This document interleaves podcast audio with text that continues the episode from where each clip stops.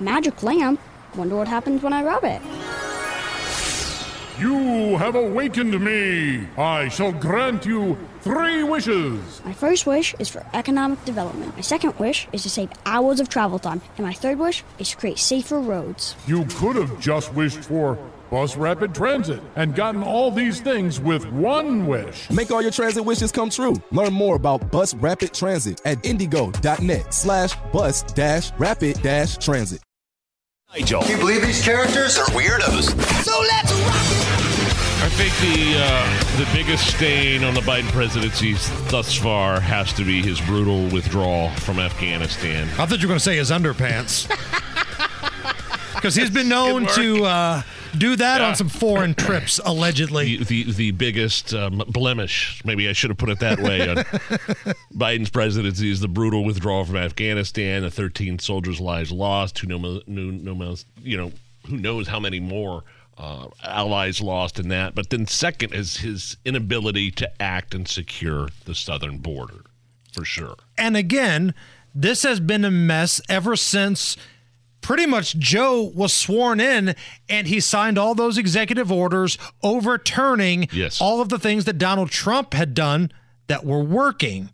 Now, the thing is is he didn't want them to work. Joe Biden and the Democratic Party feels like the more people they can get to just walk across the border, they'll find a way, whether it's them or their kids that'll be born in the United States, Yeah. to get them ballots, and they're going to vote Democrat for the rest of their life. Eventually, the millions and millions and mil- literally millions of illegal immigrants over the the life of Joe Biden's presidency, they're going to have uh, first they'll get driver's licenses, work permits. Uh, maybe a visa here, and then maybe permanent residency at some point, amnesty, and those are, you know, you promise somebody free health care, promise somebody free schooling, promise somebody free this, free housing, free uh, car, free debit cards with money already installed. You know, you're gonna vote Democrat. Right. Those are new voters. Those are new constituents. And this story from Axios, and again, let me make this clear. It's Axios. It's not Fox News. It's not Breitbart. This is from Axios, which leans pretty left here.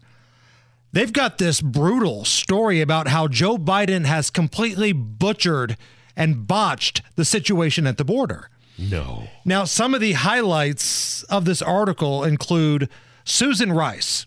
Now, there's a lot of people, and I think myself included here, that feel like she's had a pretty big role in Joe Biden's presidency.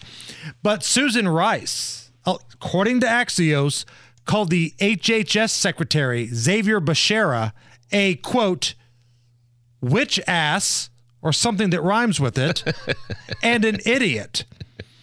There are some other uh, interesting nuggets in this article called How Biden Botched the Border.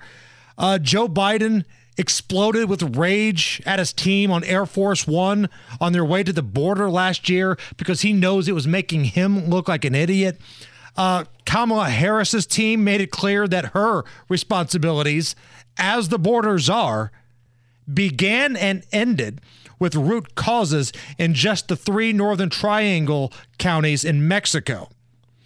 And the Biden Which was administration. ineffective. Right. I mean, that's The Biden administration official speaking to Axios says that Kamala Harris has been, quote, at best ineffective. Yeah. I mean, I, I mean, look, she she hasn't done anything to.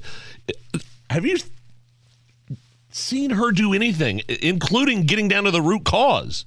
Has she followed up on that at all? Do we know? No, she hasn't followed up on anything having to do with the root causes of why people are leaving Mexico and uh, and other places and coming to the United States. She just doesn't. There's no follow up on there. Those are just words and platitudes. She said, as the border czar. There's no work going into that. There's no, uh, absolutely nothing. No. the whole article just highlights a combination of infighting, incompetence, indifference regarding the administration's disaster at the border. Um, there's one portion of this story that says Mayorkas, who might take another impeachment vote this week, uh, disagreed with Biden's 100 day halt on people being deported. Boy, what does that tell you? If a guy, if a zero like Mayorkas, who's about to get impeached for not doing his job protecting the border, is telling Biden that uh, look, you better not do this hundred day halt on deportation. I mean, what does that tell you? Right. It tells And- you that that policy was awful.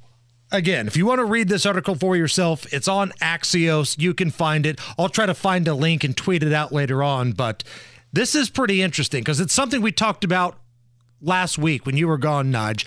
You're starting to see some, not all, but some members of the very left leaning media turn on Joe Biden.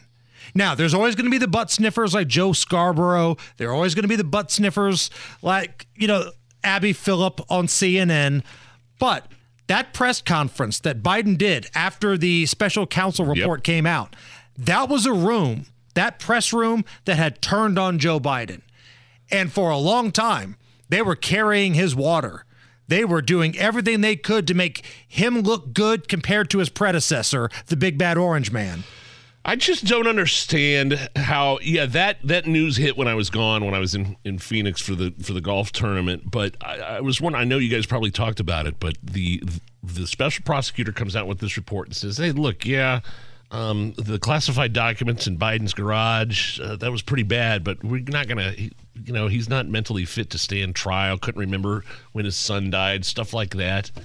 If he's not mentally fit, this is the question. If he's not mentally fit to stand trial to answer questions about a bunch of documents in his garage, how is he fit to be president of the United States?